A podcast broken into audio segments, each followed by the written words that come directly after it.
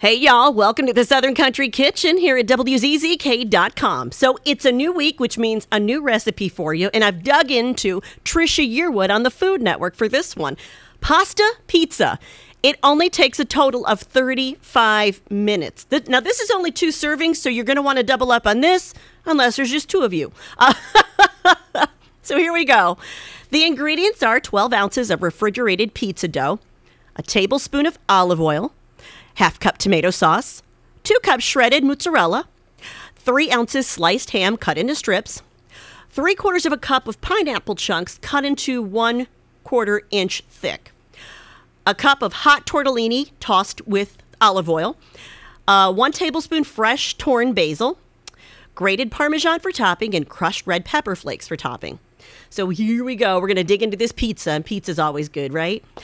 Put a pizza stone in the oven, or you can use an upside down baking pan and preheat the oven to 500 degrees.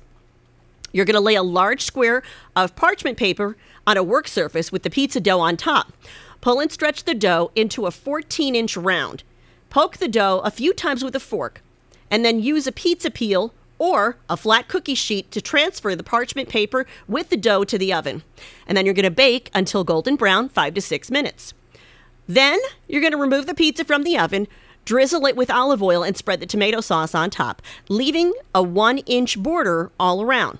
Sprinkle with the mozzarella, then distribute the ham, pineapple, and tortellini evenly all around. Return to the oven and bake until the crust is golden brown and the cheese is melted. So about 8 to 10 minutes, maybe longer. And then top the pizza with the torn basil, the grated parmesan, or the red pepper flakes. Cut into slices, serve immediately. Yes. I mean, pasta on pizza, you're getting all your dough food groups in that. Again, 35 minutes, and it, kids are going to love it too. Thanks for checking out the Southern Country Kitchen podcast every week here at WZZK.com. If you've got a recipe, my email is dana at WZZK.com, and I will talk to you next week.